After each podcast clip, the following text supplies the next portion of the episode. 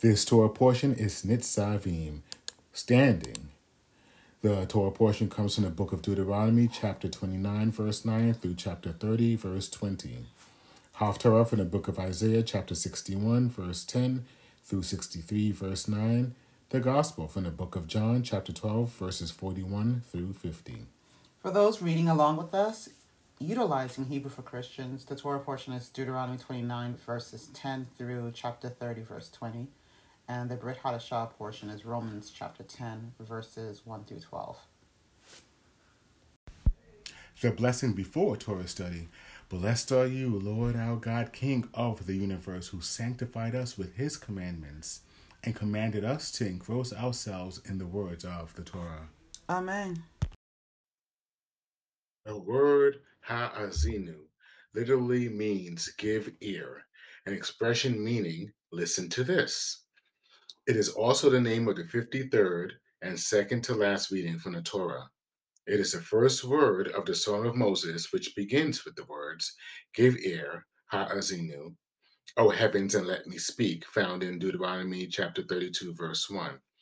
This Torah portion is only a single chapter long, and the majority of it consists of the Song of Moses. The Song of Moses is a prophetic oracle warning Israel about apostasy to come and the resulting wrath of God. The song looks far into the future, even envisioning the messianic advent amid rich and frightening apocalyptic imagery. After the conclusion of the song, Moses is told to ascend Mount Nebo and overlook the promised land before dying. The scriptures for Ha'azinu comes from the book of Deuteronomy, chapter 32, verse 1 through 32, verse 52. The Haftarah comes from the book of 2 Samuel, chapter 22, verses 1 through 51. And the Gospel, the Brit Hadashah portion, comes from the book of John, chapter 6, verse 26 through 35. For those reading along with us using Hebrew for Christians.com, the Brit Hadashah portion selected there is Romans chapter 10, verses 14. I'm excuse me, Romans chapter 10, verse 14 through chapter 11, verse 12.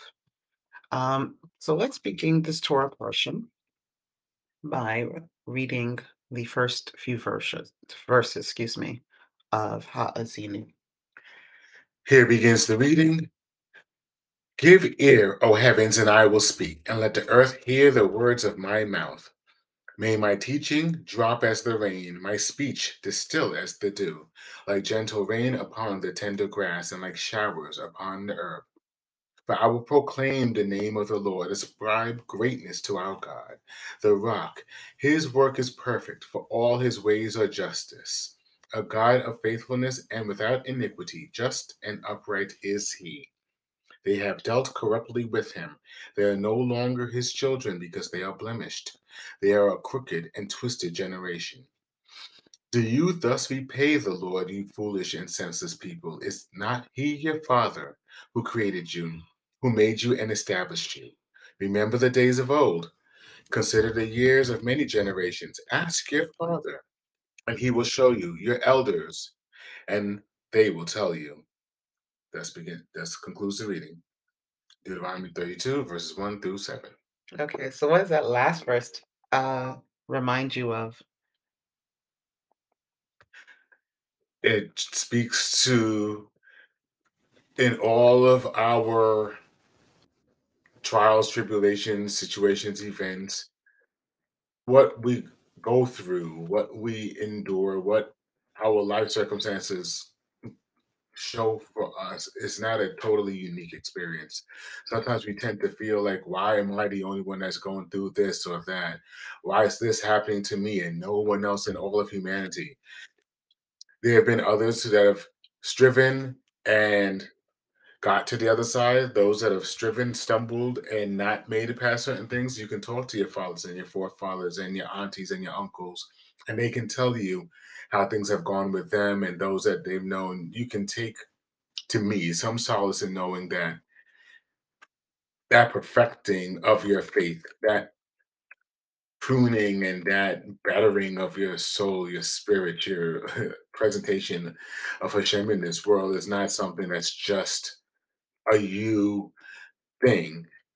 You know, our forefathers, Abraham, Isaac, and Jacob, they all went through these things. Moses went through these, and everybody goes through these situations. It's not just you. And sometimes getting that perspective of, okay, this is par for the course, I can endure, makes a world of difference versus giving up and choosing alternatives that are not pleasing to God. Okay. So the uh, Jeremiah 6:16, which is the proof text for the naming of this Torah portion, um, is what comes to mind for me. Jeremiah 6:16, this is what the Lord says: Stand at the crosswords, crossroads and look. Ask for the ancient past. Ask where the good way is and walk in it, and you will find rest for your souls. But you have said, We will not walk in it. So the, the proof text was what comes a few hundred years later with the prophet Jeremiah, um, in that what the Song of Moses is affirming and teaching to them as a warning has now come to pass. And he reiterates a aspect of this warning in the same things ask of your fathers. He's like, stand at the crossroads, ask, look, ask where the right way is to walk. And you will find that they will they will point you all back to this ancient path. There is no other path besides this path. Um, this is the good way. This is the walk you should walk in. And if you walk in it, you will find rest for your souls. But you, in your spirit, your mind, your body, your willingness, your heart has said, I will not do it. And so there also is a table talk question that is presented in um, how this begins in Deuteronomy 32, which asks the question, you know, where else does the scripture refer to heaven and earth as witnesses? Because that's what we begin uh, Deuteronomy uh, 32 uh, stating. We, we, begin with these two witnesses Give ear, O heavens, and let me speak, and let the earth hear the words I utter. Um, so, where else specifically does this happen? And Isaiah and Jeremiah, both prophets um, that speak to this particular um, correction of Israel, the, the, the fact that they are going astray. Um, and one the fir- the verse that comes up first for me when I did my search is Isaiah 1 through 2, and it says, Hear, O heavens, and get ear, O earth, for the Lord hath spoken. I have nourished and brought up children, and they have rebelled against me. That's Isaiah 1, verse 2. Um, what is interesting is that some of the rabbis have taught that it Isaiah in Isaiah chapter 1 um, says the same thing as Moses, but says in reverse. Um, he says, Hero heavens, um, and give ear, O earth, whereas in um, Deuteronomy, it seems like it's the same thing, but he says, Give ear, O heavens, and let the earth hear. So it seems uh, the prophet Isaiah says earth before the heavens, and Moses says heavens before earth, according to how the actual scripture is written. And the reasoning that was stated is that Moshe was closer to the heavens, so to speak. And so he's bringing down, you know, this message from the heavens and is requiring the earth to testify or to witness this.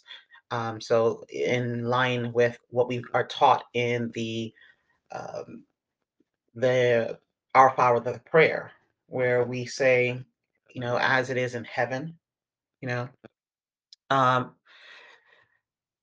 the Isaiah portion is talking more to the earth because um, he's calling earth to testify and to witness against what has uh, you can actually say that was already um, given. These are the proof texts.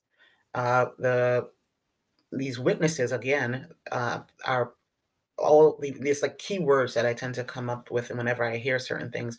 The I believe it's the prophet, um, not prophet, but the apostle Um, Apostle Paul says that there's a cloud of witnesses, you know, and the, what we tend to think these cloud of witnesses are are just the scriptures or the scrolls itself, the word that has been given to us, but also he has caused heaven and earth to witness against us as to what we've been given.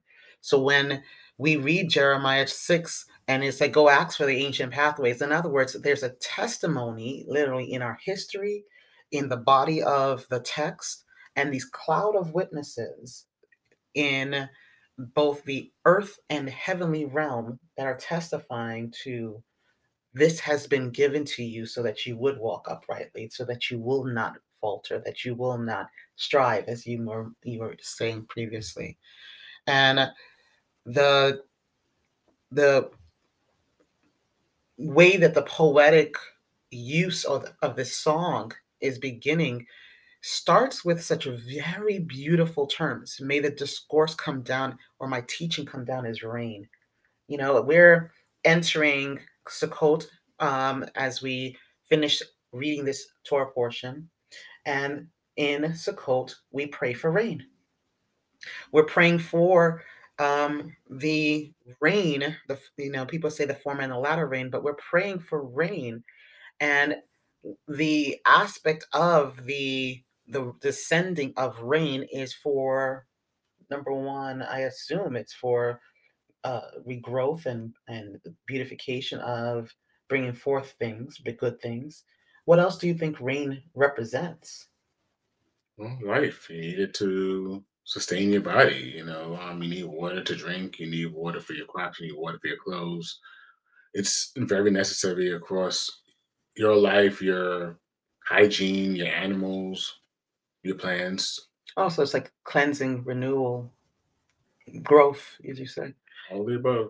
So my speech just still has the dew, like the showers on young growth and like droplets on the grass. For the name of Adonai or Hashem, I proclaim, give glory to our God. So, what does that mean to us? Hearing this song, this is the beginning. We have 52 verses in this song of Moses. What is it, the beginning portions of it, besides striving? What are we, what is he calling us to reckon with? Hmm, I would venture a guess to just sit there and say something along the lines of persistence. You know, you think rain constantly falls. Uh, dew you find on the grass every morning. Showers on young growth. You know, you look out at your garden, you see the, on the little buds, you got little droplets of water. So consistency, persistence. Um, every morning you get up, you'll see these little droplets on the grass. So something that just persists. hmm Um, I also see, in light of what you are sharing with the persistence or the consistency of it, um, I see a picture as well. Um, I remember we were being taught by um, one of our pastors in the past, and she was talking to us about um, the abundance of what rain represents, like the abundance of, and how uh, teaching on John 10 10, you know, and if you can recall the exact words, because sometimes I tend to put one before the other. See. The thief comes but to steal, kill, and destroy, but I am come that you might have life and have it more abundantly. Correct. Okay. I thought I was going to say it wrong. And, and okay. So thank you for sharing that.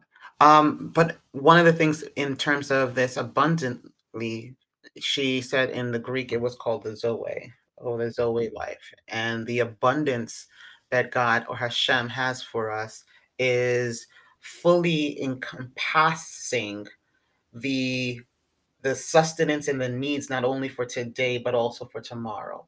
So sometimes like when you look at the showers on young growth, you may think, wow, that's more abundance than it's necessary. Like you, you know, there tends to be pools when showers descend. And what is all the necessity for all of this rain?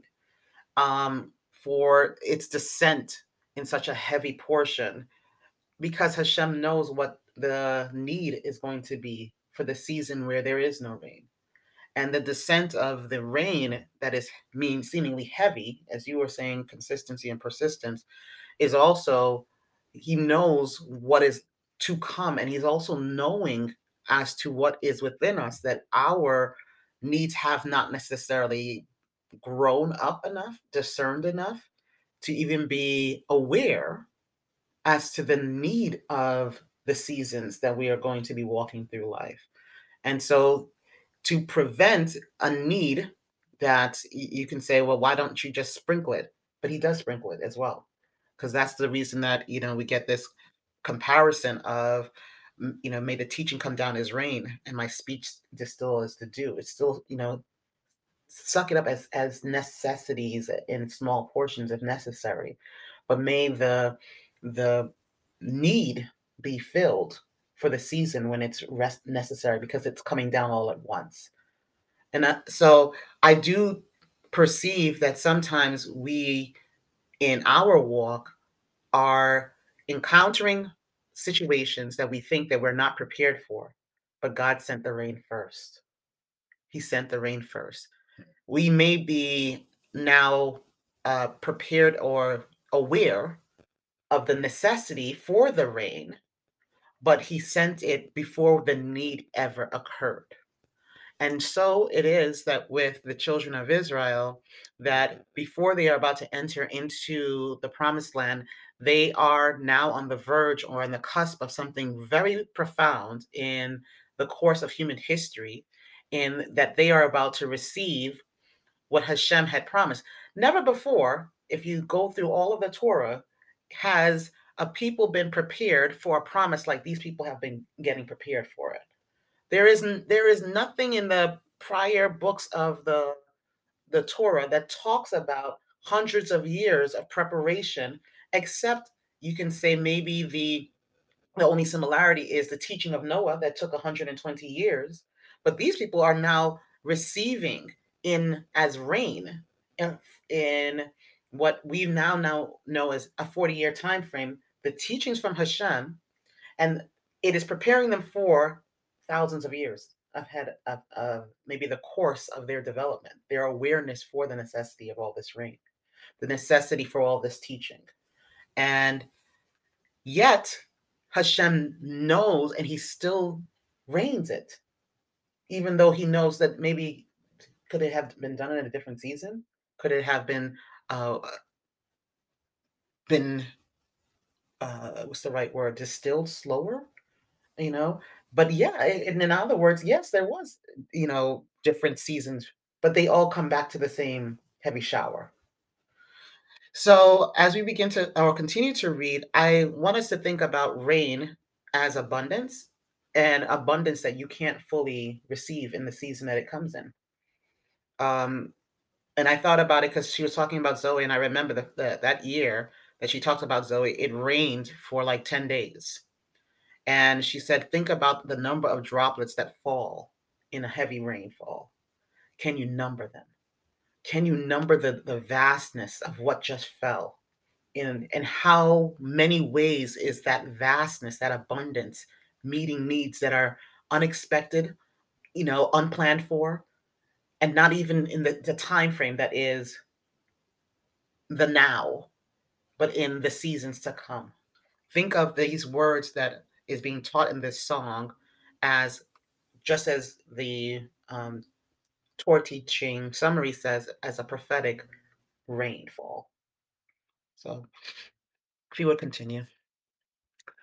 Well, I was looking down at verse 15 because you had a fascinating um, insight into Jeshurun and how you mentioned that it was only mentioned a few times in the Torah. Would you be willing to share what you know about that? Um, can we let's read the exact scripture. So that's verse 15. That's verse 15. So you stopped first at unworthy children, that crooked, perverse generation, their baseness has played God false. Do you thus require Hashem or dull and witless people? Is not this the Father who created you, fashioned you, and made you endure? So I was thinking about, you know, I, will I'll, we just talked about that, and In Sefaria, they actually break the Song of Moses into stanzas, which I don't know, or they're not only stanzas, stanzas, but I guess they're you know daily readings over the course of the seven days of this Torah portion. But it it, it that really was a good chunk of check the abundance for the people that God descends it on. And, and I'm going to share, getting to your 15, you know, question of what does that mean and why is that important. Um, what came to me was again this thing about abundance and the seasonality of when abundance tends to fall.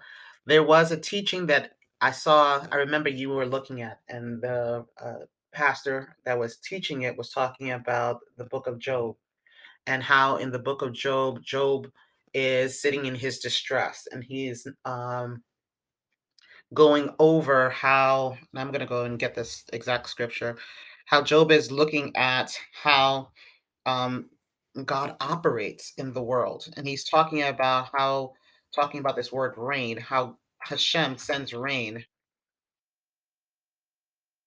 um, to the deserts. Why would Hashem send rain to the deserts? Do you recall what I'm talking about?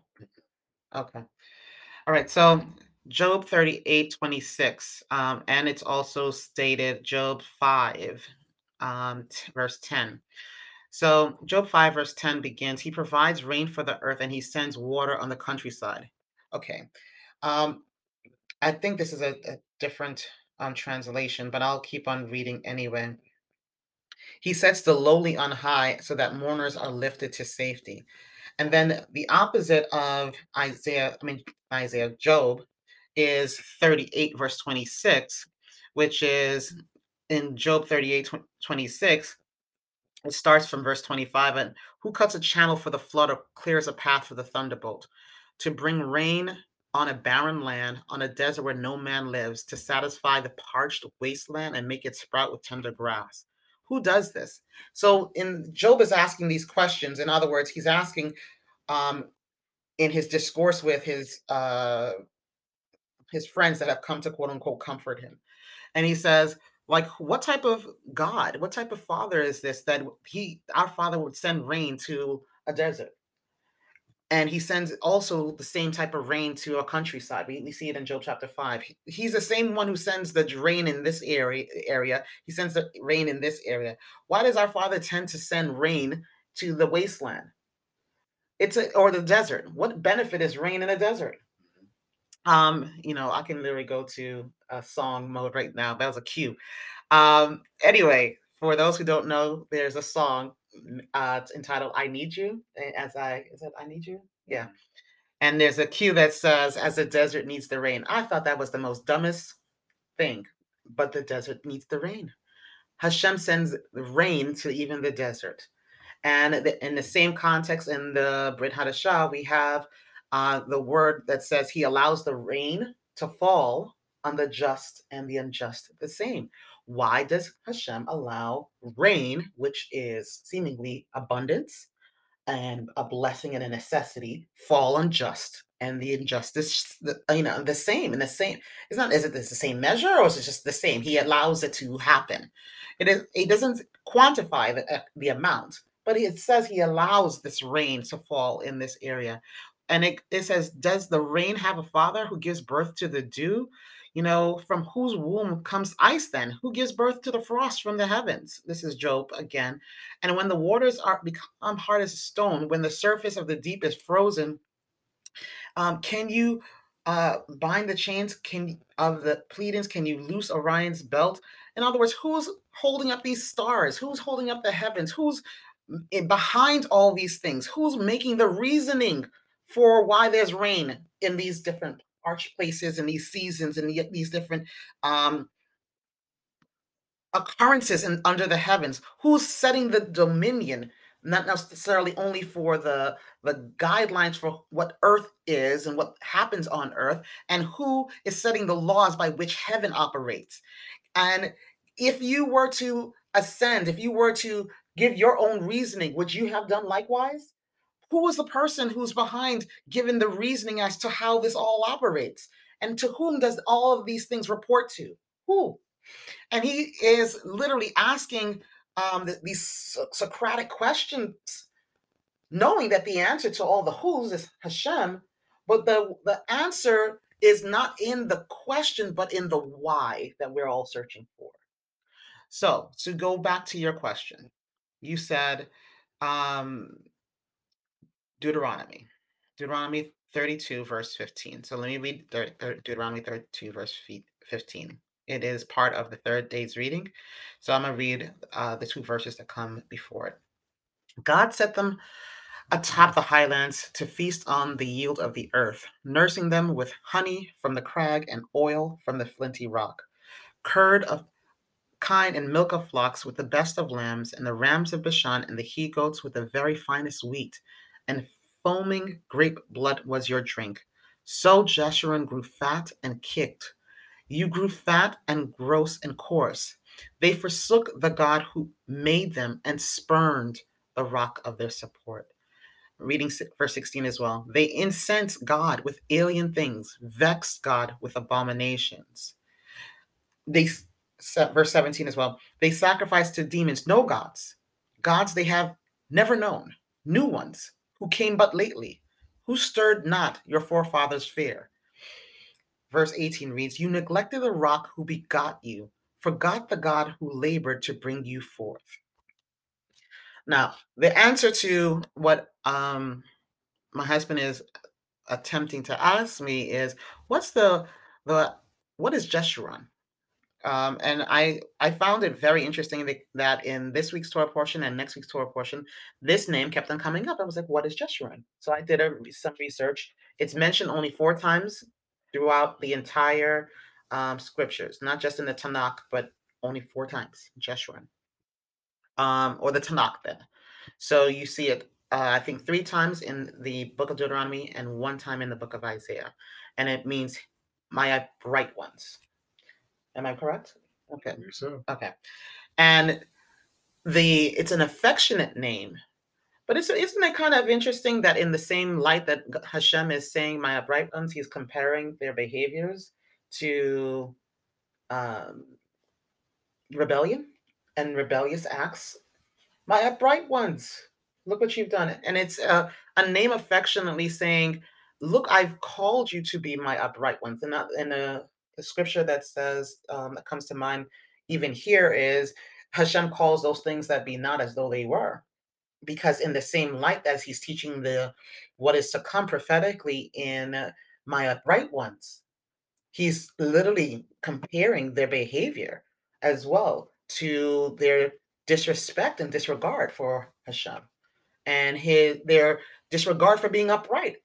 In light of what we just said of why would who is the one behind all of these things? Who orders all of these things? Who causes all these things? Hashem, knowing that they are going to be uh, disobedient, knowing that they are going to turn to other gods, Hashem, knowing, still blesses them. He compares yet my upright ones, the one that I've called, the one that I've esteemed. You being my upright ones, you still go after gods that are not gods. You still go after things that are not in light of the who and why questions that we're all seeking as children of the most high in some of our daily actions. You have to ask yourself, why did you do that as well, my upright ones? Having had this teaching, what made you your ear itch and your heart turn towards gods that are not really gods? And attest to them the gifts that I've given to you.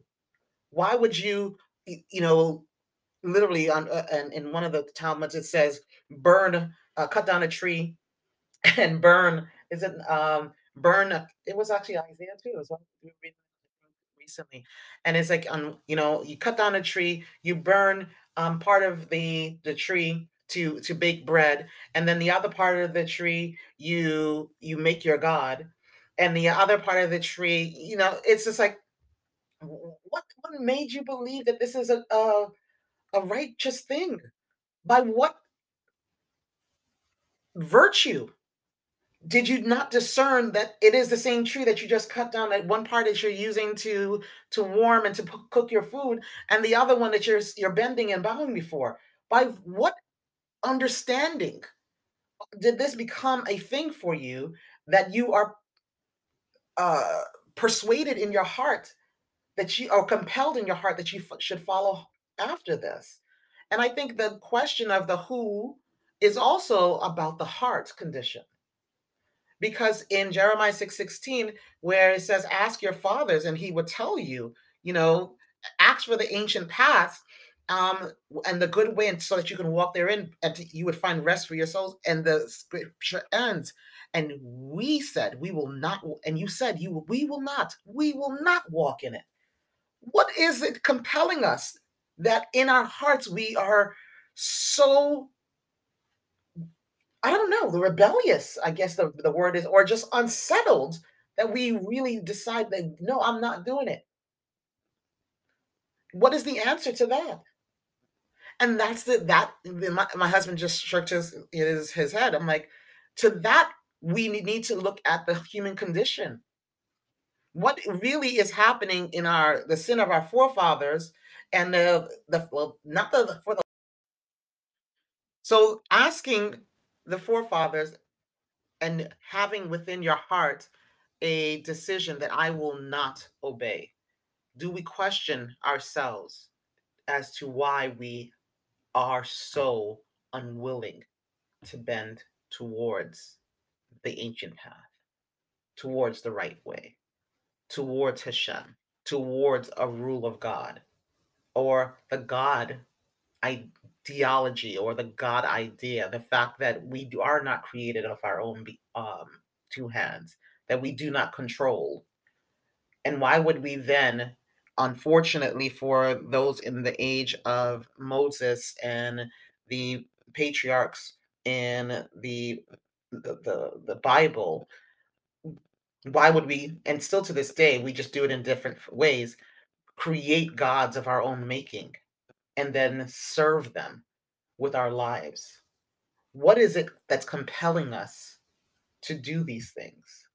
Have we really believed in our hearts that these things truly are God's? What's behind all of this? And in the same light, why is it that as Moses is giving this uh, this song, that he's Hashem still calls the people of Israel my upright what say ye? It's a tough one to get into. There's a lot of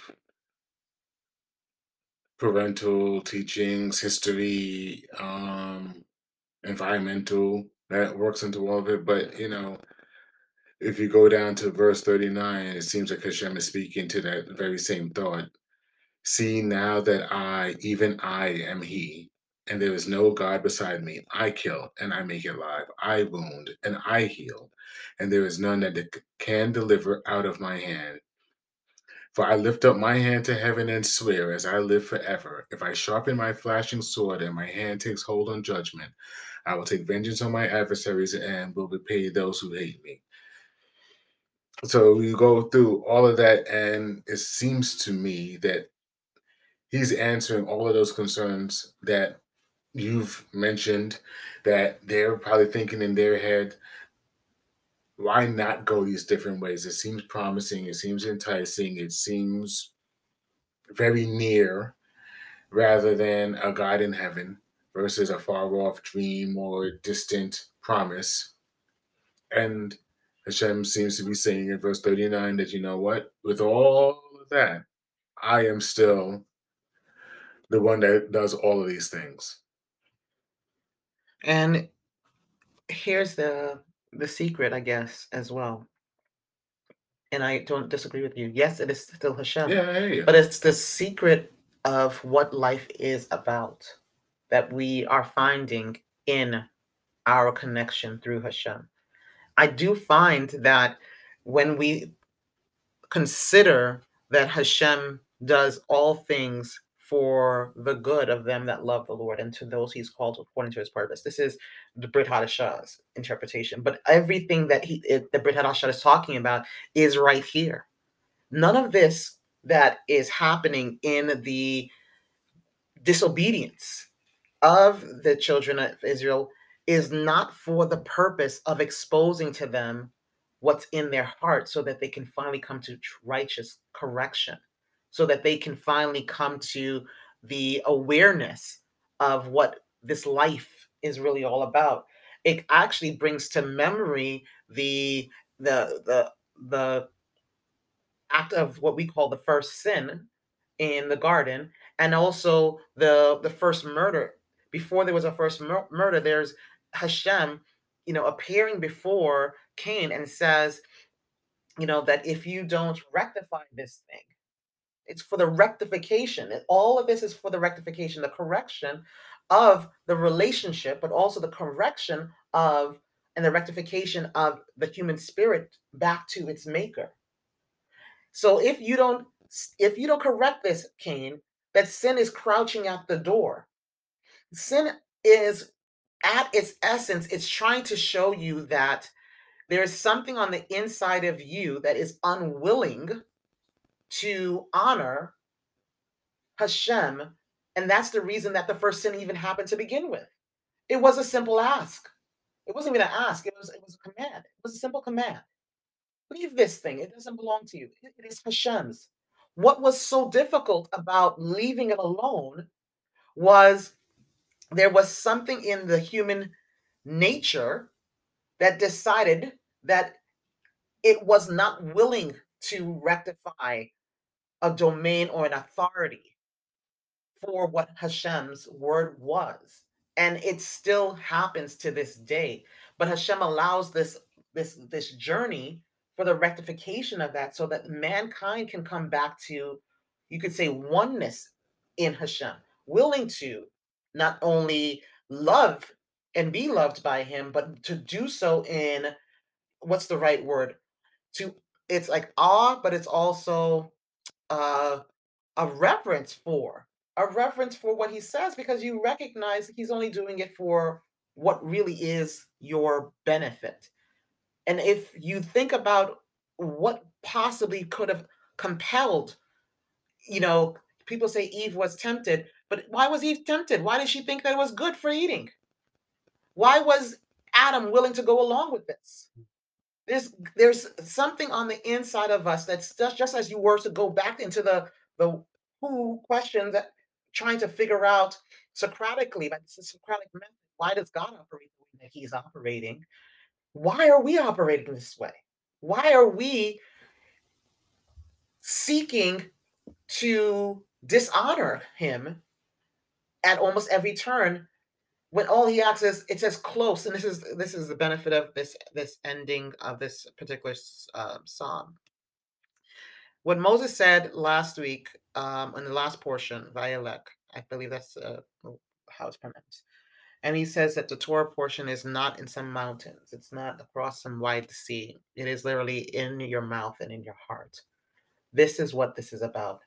It's in your mouth what you know the the, the psalmist david said that out of the um the heart uh so yeah, it's out of the mouth the heart speaks. I was going to say that completely in the reverse. Or out of the heart comes the issues of life.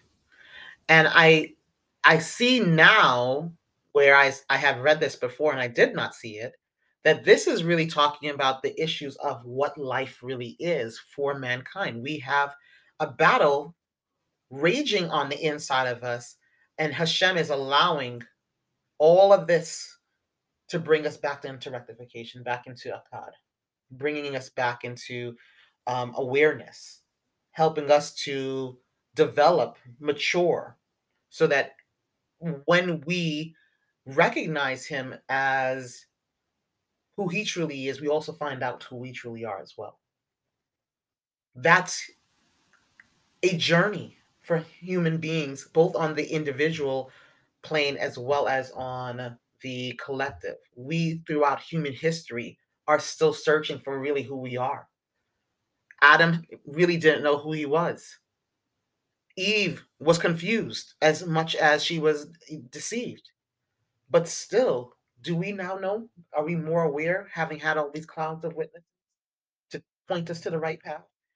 Are we more per, you know corrected or uh, uh, or cut in our hearts regarding the word of god are we more willing to bend to his will because we now have these scriptures do, that we now know the ancient path are we more willing to do what's right And the truth of the matter is, it depends.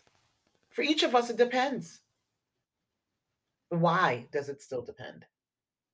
It's a personal decision. And that's what this all is. That's the rectification of life. The rectification of life is that yes, Hashem wants, you know, relationship with us, but he doesn't want it by virtue of, you know, compelling. Or that, that compelling is a, that's another word that I'm thinking of. By force, then.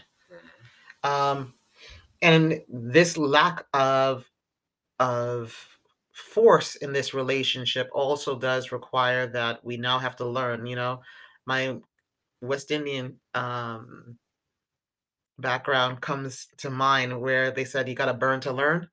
I was like, Dad, that is such a harsh way to learn. Couldn't you just tell me instead of the burn to learn, tell me what I'm doing wrong so I don't have to burn to learn.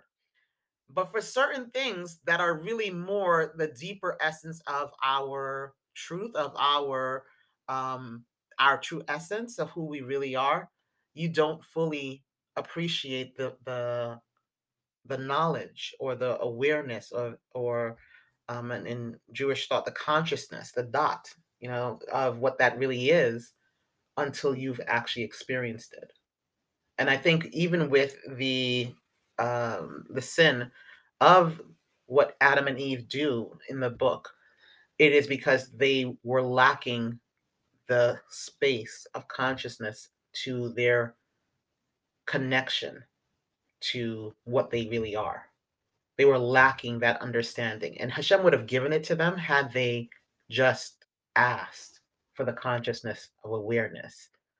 But they sought to get it on their own. And now we have a, a lifetime, a human history of us literally going through cycles of learnings just to come to this awareness. Well, I guess that's why Moses implored them urgently, not only because he knew that you know his time on the earth was going to be drawing near, but he knew how deep the consequences were going to be. You know, when you read from verses 44 through 47, Moses came and recited all the words of this song in the hearing of the people, he and Joshua, the son of Nun. And when jo- Moses had finished speaking all these words to all Israel, he said to them, Take to heart all the words by which I am warning you today, that you may command them to your children, that they may be careful to do all the words of this law. For it is no empty word for you, but your very life. And by this word you shall live long in the land that you are going over the Jordan to possess. So it seems as if there's a commonality and theme here where the consequences run deep. If you can take hold of this now, you can teach it to your children and their children, and you can stay on the positive side of the equation versus a negative. What would you like to add? Um, I, I there's no ad. You're absolutely right. Uh, to continue with this, we do see in uh, the throughout the story, um, the Song of Moses, um, the connection to Revelations, where the the scripture says that they will sing the Song of Moses. So, what is it really that's happening in the Song of Moses? And the scripture that says that they will also sing the Song of the Lamb. So, number one, I see the connection in the Song of Moses, as they mentioned before, um, just so that we're clear. Uh, I see the Song of Moses as teaching important lessons. It, it talks about what faithfulness will bring. It, it talks about um, the power of the Lord. It it tries to correct what faithlessness and our wickedness, our wicked behaviors.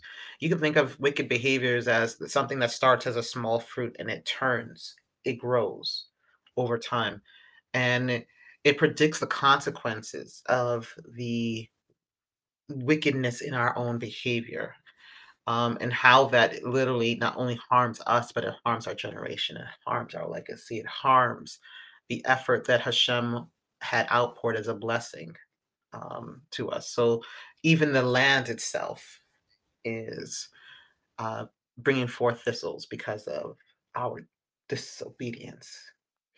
Um, and so I see in the song of Moses, uh, I, you can say like the the culmination of the entire story of humankind.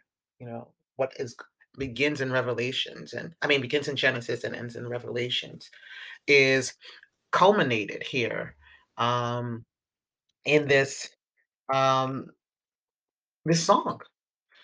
And why in this song is it even mentioned in the book of Revelations?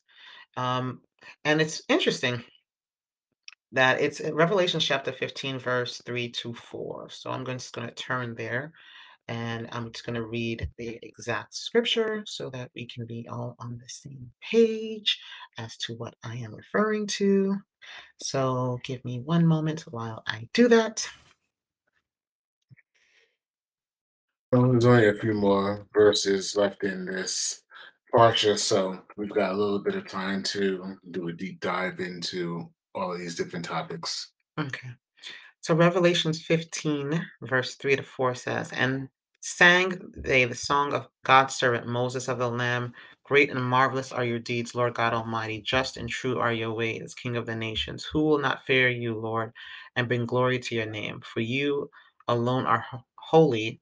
All nations will come and worship before you, for your righteous acts have been revealed.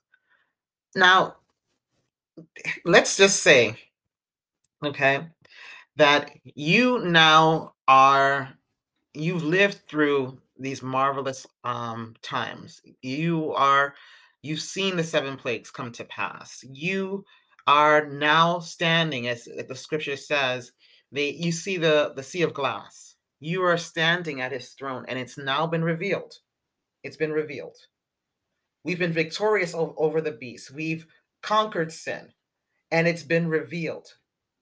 It's been revealed why there is a song in Moses that was given that explained the trajectory or the history of mankind that we would be we would succumb to the evil inclination that we would follow after the gods and create gods of our own heart that we would then reap the fruits of the consequences of our mm, you know illness in our heart and then from that illness, we would come to repentance because we recognize the connection between what we were doing and how that has caused us to be where we were. And the, I choose not to go into all of the, the, the, the negative consequences because they are horrific. They are horrific. And if you look through the history of mankind, we do such horrific things. But the horrific things start with the wickedness in our own hearts the ones that we don't capture, the ones that we don't stop, the ones that we continue to perpetuate, the ones that we think is so small, the ones that we keep on adding to, the ones that we think no one's going to correct us on.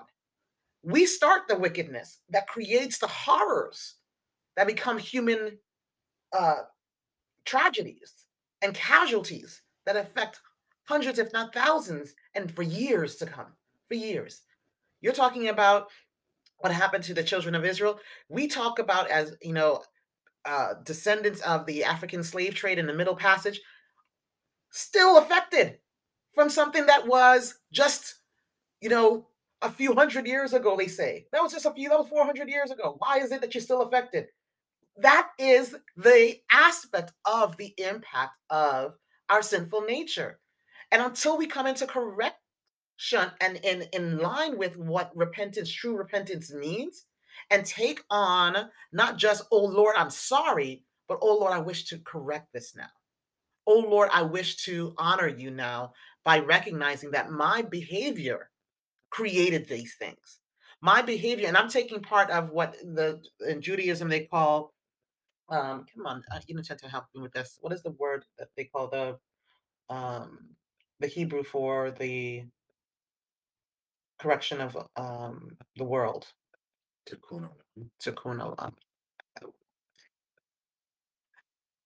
So we collectively are all part of bringing in the world to come in our individual tikkun olam. When we come into awareness, this is before they can sing something, it says that they became, it was revealed to them. Hashem shared what has happened throughout human history in the Song of Moses and throughout the Song of the Lamb. And it's been revealed finally to us that it was our partaking in something that literally was individually and collectively harming not only ourselves, but our relationship with Hashem. That we're like, that's why we can sing it now. I see why you allowed it to happen. I can see why we went through such things that we went through because if you had not allowed it, we would not have learned, we would not have come to the awareness of our connection to both you and to each other in our individual responsibility to love one another as we you know first of all to love you with our whole heart and with our whole soul and our, with all our might. We would not have come to the awareness of what that really meant as it pertains to how we would think you're talking about the consciousness that adam and eve was missing they would have gotten it if they had walked out the first command which is the command to love god with your whole heart and with your whole mind the consciousness of the way that i love you is going to show up in how I do the things that I'm supposed to do in this world. If I lack, uh, and and uh, the the this past week, uh, someone mentioned the hub and the spoke. If I'm if I need to literally operate as a you know wheel within a wheel, I have to have to have a center of you know centrifuge. You have to have a center that we're all operating in. But when I decide that I'm going to go left versus from the source that is going right, I'm creating acts of chaos that impact everyone and everything else around me. But when we operate together, when I come into unity, when I come into loving the Father, my consciousness is revealed how much better the unity is, Uh, how much more fruitful the unity becomes, and how that that fruitfulness from me being connected to my source impacts not only myself, but it impacts those around me. I mean, more able, I'm more capable of being patient with you when you're not necessarily going the right way because I recognize I too have done that because I I recognize I did it because I was unaware. I asked the questions of the whys, but the why really is in you becoming aware of your relationship and your connection with the source, the source of life, the source of all things. And this this journey that you that they say great and marvelous are your deeds o lord god almighty and just and true are your ways. How could he be just and true? What is truth? You know said pilate what is it? And that's what i i ask of you today. Is truth something that is you know based on the day? Or is truth a person is truth the entity that or the thing that we call god and if it is God, then I'm telling you, we are missing the mark on a, an ongoing basis when we think that our little infractions, our little misgivings and missteps don't impact our relationship with Hashem and it impacts each other. Because if He's just and He's the truth, it's doing a world of harm when we don't try to correct those things. Amen to that. So who will not fear you, O Lord, and bring glory to your name? For you alone are holy, and all nations will come and worship before you, for your righteous acts have been revealed. And after this, it, I looked and I saw in heaven the temple that is the tabernacle of the covenant of law, and it was opened. And out of the temple came the seven angels and with the seven plagues. And so you know that this goes into um, the four living creatures um, gave to the seven angels seven golden bowls filled with the wrath of God who lives forever, and the temple was filled with smoke from the glory of God from his power, and no one can enter the temple until the seven plagues of the seven angels were completed. So some people talk about the seven angels' messages, but do you re- recognize before the seven angels um, message eh, or the the bowls or the wrath are poured out that the song of Moses and the song of the Lamb is sung? In other words, there's a there's a remnant in the earth that recognizes what God has been doing. And they begin with the awareness of their collective consciousness because they're now connected to Hashem in the way that we ought to be. And they are ascribing greatness and also submission to his just and true ways. I don't know if we we sometimes perceive that sometimes justice which is the um the, the statement that we have on, up on the board. I don't think I have it here any longer, but it says justice, justice shall only you pursue. That justice sometimes also is an act of compassion as much as is an act of judgment and both operation both operate can operate and need to operate in a system where there is agreement with a code of law so this is literally saying that there's a group of people that are singing this song that have come into the code of law for the just and the true ways of Hashem to be made manifest in the world. That's how we finally come into awareness. We come into awareness by honoring Hashem, giving glory to Him, but also ascribing to Him the the code of law that He um, was outpouring to the children of Israel in the Torah, in the Song of Moses. It's like I put it in your mouth and it's in your heart. If you seek me with all your heart, you'll find me. If you call upon me, I will answer. What we are looking for as people ascribing darkness and dearth to the earth is or death you know this is what i mean by dearth just just all manner of evil and all manner of you know things that are not ascribed or are not aligned to life what hashem is looking for is a people that will seek life and life according to the rule of god and in the Song of Moses, that's how it ends. It ends with um, a, a people coming to that awareness. Would you like to read the, the end? Uh, last few verses speak of um, the foretelling of Moses' death. Verse 48 Now, every day the Lord spoke to Moses, Go up this mountain of the Abarim, Mount Nebo, which is in the land of Moab, opposite Jericho and view the land of Canaan, which I am given to the people of Israel for possession. And die on the mountain which you go up, and be gathered to your people, as Aaron your brother died in Mount Hor, and was gathered to his people. Because you broke faith with me in the midst of the people of Israel at the waters of Meribah Kadesh, in the wilderness of Zin, and because you did not treat me as holy in the midst of the people of Israel. Verse 52 for you shall see the land before you, but you shall not go there into the land that I am giving to the people of Israel.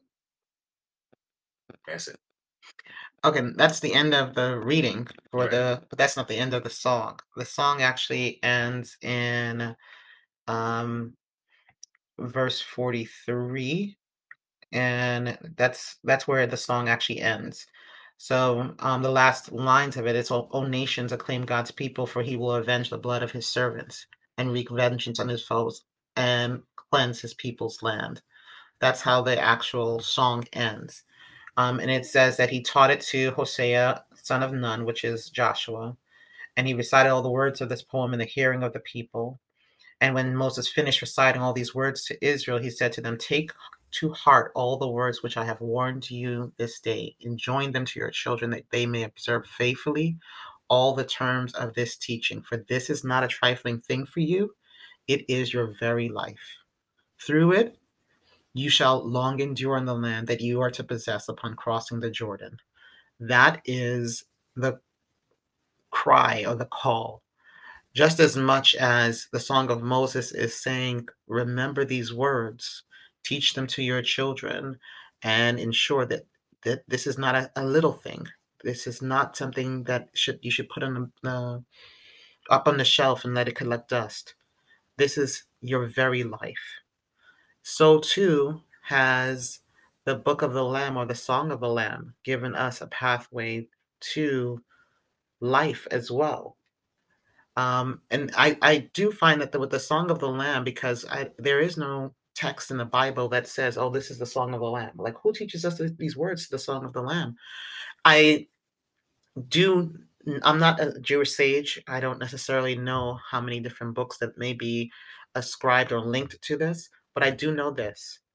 I do know that when what Hashem gave to us through the birth, death, and life of His only begotten Son is pathway to abundant, the Zoe life. And just as the rain falls from heaven and it does not return thither, but it goes forth and it accomplishes that which it for which it, it was sent, so too will the word of God go forth and it will accomplish the word to which it was sent. And because Hashem, the Son, the only begotten Son, the Lamb, came to redeem the whole house of Israel, that is what it will accomplish. It will bring forth total redemption to the total whole house of Israel, those naturally born and those engrafted. May we be willing to hear, to honor, and to do what Hashem has called us to in this season. Amen. Amen.